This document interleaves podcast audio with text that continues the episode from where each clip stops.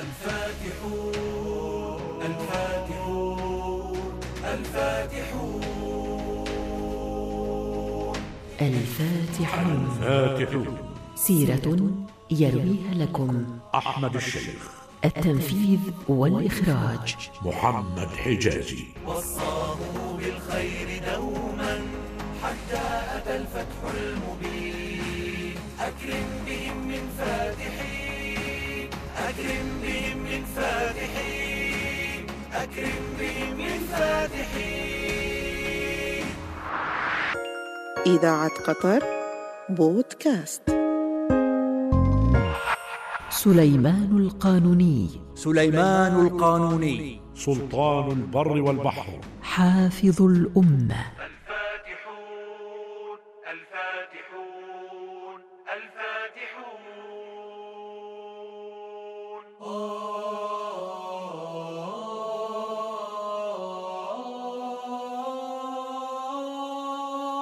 كان السلطان سليم الأول يستعد لفتح جزيرة رودس رغم آلامه نتيجة إصابته بمرض خبيث. لم يعرف الأطباء حينها تشخيصه لكن لم تمهله المنون ليتسنى له إتمام الفتح. فتوفي في التاسع من شهر شوال لعام تسعمائة وعشرين للهجرة الموافق لشهر سبتمبر من عام ألف وخمسمائة وعشرين للميلاد. فاجتمع وزراؤه على الفور وقرروا إخفاء خبر موته حتى يحضر ولي عهده سليمان من إقليم صاروخان خوفا من أن تثور الانكشارية كعادتهم عند تولي كل سلطان. ها قد أصبح الصيد أمامك يا أمير سليمان فأطلق سهمك. اهدأ.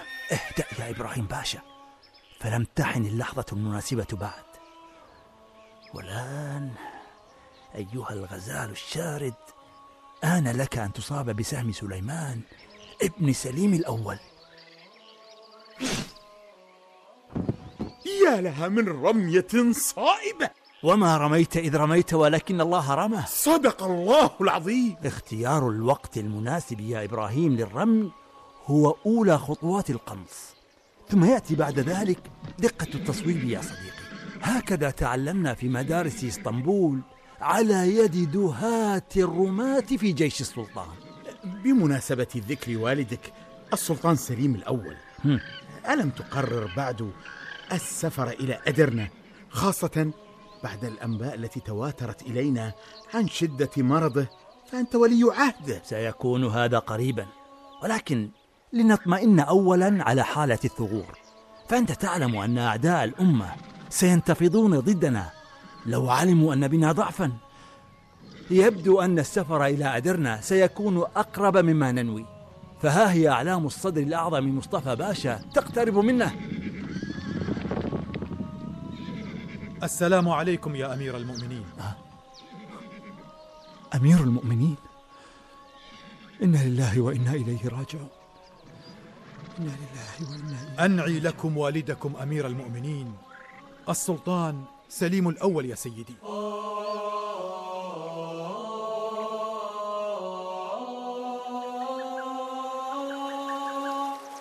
تمرد الأمير جانبرد الغزالي. كنت أنتظر من هذا المملوك الخائن أن يقدم على هذه الفعلة. فلقد انقلب ضد بني جلدته واستعمله أبي ضدهم. فكيف يؤتمن مثل هذا الخائن؟ والآن يا حضرة السلطان هل ستلبي ما طلب من عطايا حتى يعود عن انقلابه؟ أم سيكون القتال هو الحكم الفصل إن استجبنا لما طلب هذا المتمرد سنفتح أبوابا من العصيان لا قبل لنا بها يا حضرة الصدر الأعظم. لذا يجب أن يكون جزاء هذا الخائن شديد وشديد جدا حتى يكون عبرة لمن اعتبر. إذا سأكلف أحد قادة الجيش بمهاجمته في غزة وقتله. بل سأقود أنا هذا الجيش بنفسي.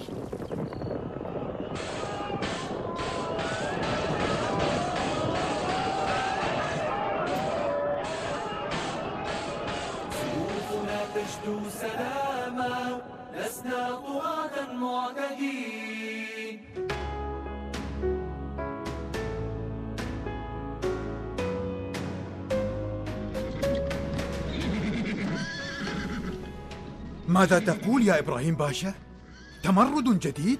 بعض الأمراء يظنون أن السلطان سليمان ما يزال صغير السن فهو لم يبلغ السادس والعشرين من عمره كما أن اهتمامه بدراسة القانون وحب الفنون والترجمة خدعهم فظنوا أنهم قادرون عليه في البداية ينقلب جان بردي الغزالي في غزة ومن بعده أحمد باشا والي مصر إن لم يقضي السلطان على هذه الفتن سريعا فستشتعل النيران في أرجاء الدولة العثمانية كلها.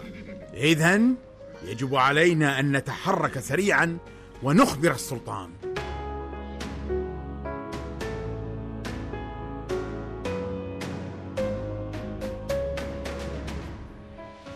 بعد قيام السلطان سليمان القانوني بالقضاء على الفتن التي ثارت في بداية عهده بدأ التخطيط لاستكمال الفتوحات التي بدأها أسلافه في أوروبا والتي كانت ساحاتها تشهد انذاك صراعا مريرا بين ملك فرنسا فرانسوا الأول وشارل الخامس أو شارلكان ملك إسبانيا وإمبراطور الإمبراطورية الرومانية المقدسة. فكان شارل الخامس بموجب ذلك يحكم اجزاء شاسعة من أوروبا بما فيها ألمانيا وهولندا والنمسا والمجر وغيرها. ولأن الملك الفرنسي لم يكن يملك القوة الكافية لمنازلة غريمه ومنازعته على لقب الإمبراطور حاول التقرب من الدولة العثمانية بما يعكس قوتها وثقلها العسكري آنذاك ها قد اطلعتم على فحوى رسالة فرانسوا الأول ملك فرنسا والتي يطلب فيها معاونته على حرب خصمه فما قولكم؟ إن مطلب ملك فرنسا فرصة لإضعاف مملكة النمسا ومهاجمة المجر وتشديد الخناق على دول أوروبا. تقصد يا مصطفى باشا فتح المزيد من بلدان أوروبا لنشر الإسلام وليس مساعدة مالك فرنسا للانتصار على خصمه؟ هذا ما أردت قوله يا حضرة السلطان. لذا يجب علينا أن نبدأ فورا في الإعداد لمهاجمة مملكة المجر. فتح المجر انتصار كبير للإسلام لا ريب. ولكنني أرى أن نتوجه لفتح أكبر وأعظم يا أمير المؤمنين. إذا فقد فهمت ما أرمي إليه يا إبراهيم باشا. إن فتح إيطاليا أهم عندي من فتح المجر فهي مقر البابا كما تعلم. لهذا أعددت خطة سأقود تنفيذها بنفسي حيث أقود أنا فيالق المشاة. فيما يقود خير الدين بربروسا سفن البحرية. سنطوق إيطاليا برا وبحرا. وساعتها لن تستطيع جنود جنوى ونابولي والبندقية على هذه المواجهة.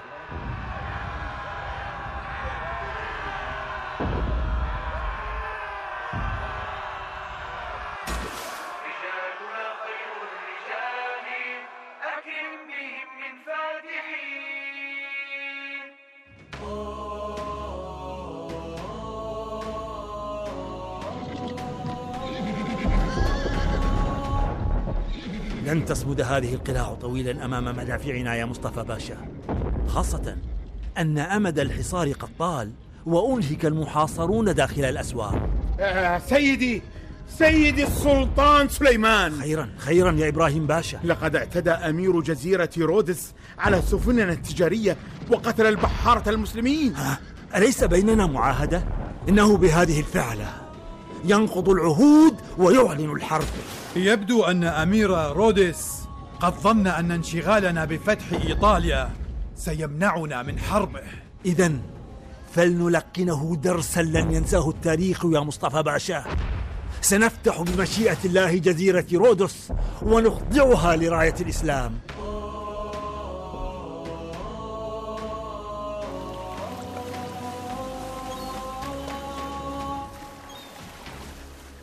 أسوار قلاع الجزيرة في مرمى المدفعية يا حضرة السلطان. والجنود ينتظرون أوامرك للبدء في الهجوم. انتظر انتظر يا إبراهيم. انتظر حتى يصل خبر وصولنا إلى سكان الجزيرة. فيبتعد من يشاء منهم عن أماكن القتال. فلا تصيب نيران مدافعنا إلا من أراد قتالنا. سيد السلطان إن أحدى السفن تتجه إلينا رافعة الراية البيضاء. يبدو أن أمير رودس قد بعث إليك رسولا. أحسن استقباله أحسن استقباله. وأمنوا له طريق الوصول إلى سفينتي يا إبراهيم باشا. فتحوا الممالك دون عنف مشرقين مغربين.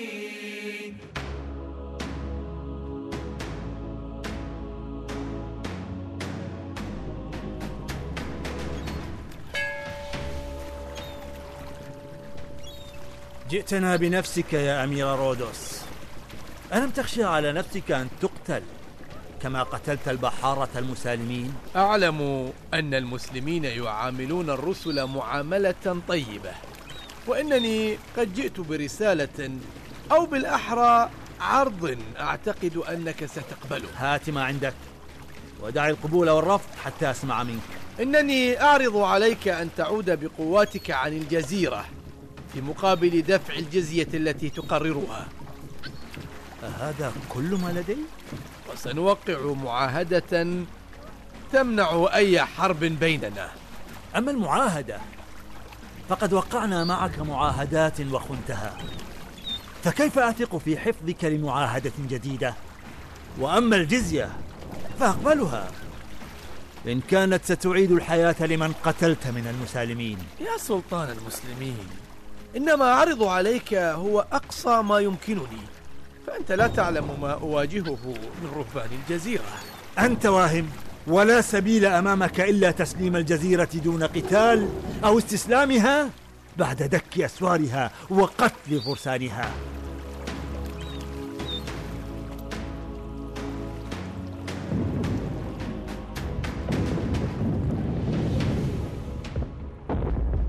رفض السلطان سليمان القانوني ما عرضه أمير رودس وأصر على فتح الجزيرة وإخضاعها للدولة العثمانية وهو ما تم بالفعل عام 929 للهجرة. وبعد دخول الخليفة العثماني رودس ظافرا اختار كبار القساوسة وفرسانهم مغادرة الجزيرة فاتجهوا إلى مالطا وأقاموا فيها لمواصلة الهجوم على سفن المسلمين. وعرفوا بفرسان القديس يوحنا الأورشليمي أو فرسان مالطا. ثم تحول جيوش السلطان سليمان القانوني لفتح المجر وهو ما تم بعد موقعة موهاكس عام 932 للهجرة. ودخل جيش المسلمين بودابست معلنين أن الدولة العثمانية هي القوة المسيطرة على كل شرق أوروبا. غير أن الأنباء التي حملتها الرسل قد أعادت توجيه الجيوش إلى ساحات قتال أخرى. إن اغتيال والي بغداد على يد الشاه طهماسب وتحالف والي بدليس مع الصفويين يؤكد أن أطماع الفرس في دولتنا ما تزال مستعرة رغم المعاهدات التي وقعناها. لن يهدأ الصفويون إلا بعد القضاء عليهم أجمعين. يمكنني أن أقوم أنا بهذه المهمة يا حضرة السلطان. إنني أعلم أهمية وجودكم في أدرنا خاصة أن حدود الدولة مع أوروبا لم تستقر. حسنا يا إبراهيم باشا يمكنك أن تقود الجيش لفتح تبريز ولكن احذر. احذر من دهاء الشاه طهماسب فإنه أدبن من المواجهة مباشرة. وكثيرا ما يلجأ إلى الاغتيالات. اطمئن يا سيد السلطان. ستفتح جيوشك تبريز وحينها أرسل لعظمتكم البشرى. ورثوا المكمل بالسجايا خير البرية أجمعين. وصاهم بالخير دوما حتى أتى الفتح المبين.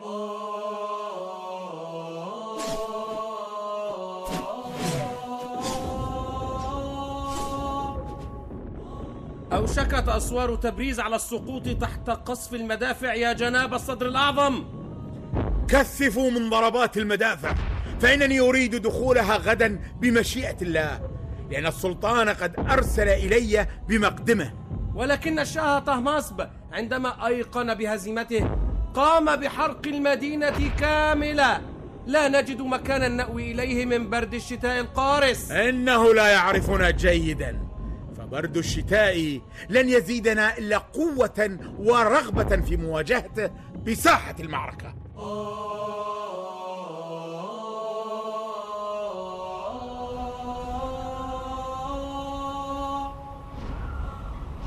البرتغاليون يهاجمون سواحلنا في اليمن والمجريون يستعدون لمهاجمتنا في أوروبا. وفرسان مالطا بدأوا في قطع الطرق البحرية ومهاجمة السفن التجارية. لذا لذا أميل إلى الاستجابة لطلب الشاه طهماسب يا إبراهيم باشا.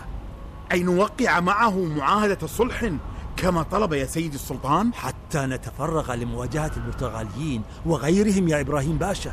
فكما يبدو أن حياتي كلها ستمضي من معركة إلى أخرى. من نصر إلى نصر.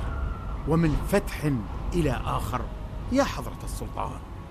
إبراهيم باشا أرسل إلى الشاه طهماسب وأخبره بموافقتي على توقيع معاهدة الصلح على أن يعلن الولاء لدولة العثمانيين ويدفع الجزية كما طلب.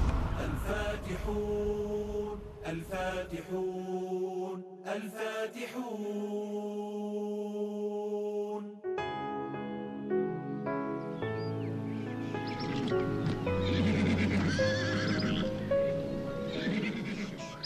ما أخبار حضرة السلطان؟ يا جناب الصدر الأعظم هل تحسنت صحته؟ إنه مريض بشدة يا أخي ورغم ذلك يصر على استكمال فتح مدينة السكستوار بنفسه. عجبا بلغ من العمر ستة وسبعين عاما ويصر على قيادة جيش الفتح. دائما ما كان يقول أحب أن أموت غازيا في سبيل الله. وأظن أن الله سيحقق له ما يحب. إبراهيم باشا إن السلطان يريدك في خيمته. اسمع لي جيدا يا إبراهيم باشا. فإنني راحل عن هذه الدنيا. ما هي إلا سويعات قليلة حتى يصل أطباء قصرك يا سيدي السلطان؟ اسمع يا إبراهيم باشا. فإني موصٍ بما هو أعظم من الملك. عندما أموت أخرجوا يدي من التابوت لكي يرى الناس. لكي يروا أنه حتى السلطان خرج من هذه الدنيا. ويده فارغة. سمعا وطاعة يا سلطان المسلمين. سمعا وطاعة يا أمير المؤمنين. أكرم بهم من فاتحين. جسد شخصيات هذه الحلقة خالد الحمادي سعد البرشيد علي المالكي أحمد المفتاح. الفاتحون. فاتحون كلمة المقدمة والنهاية علاء المالكي ألحان وأداء يحيى حوا التنفيذ والإخراج. محمد حجازي. إذاعة قطر بودكاست.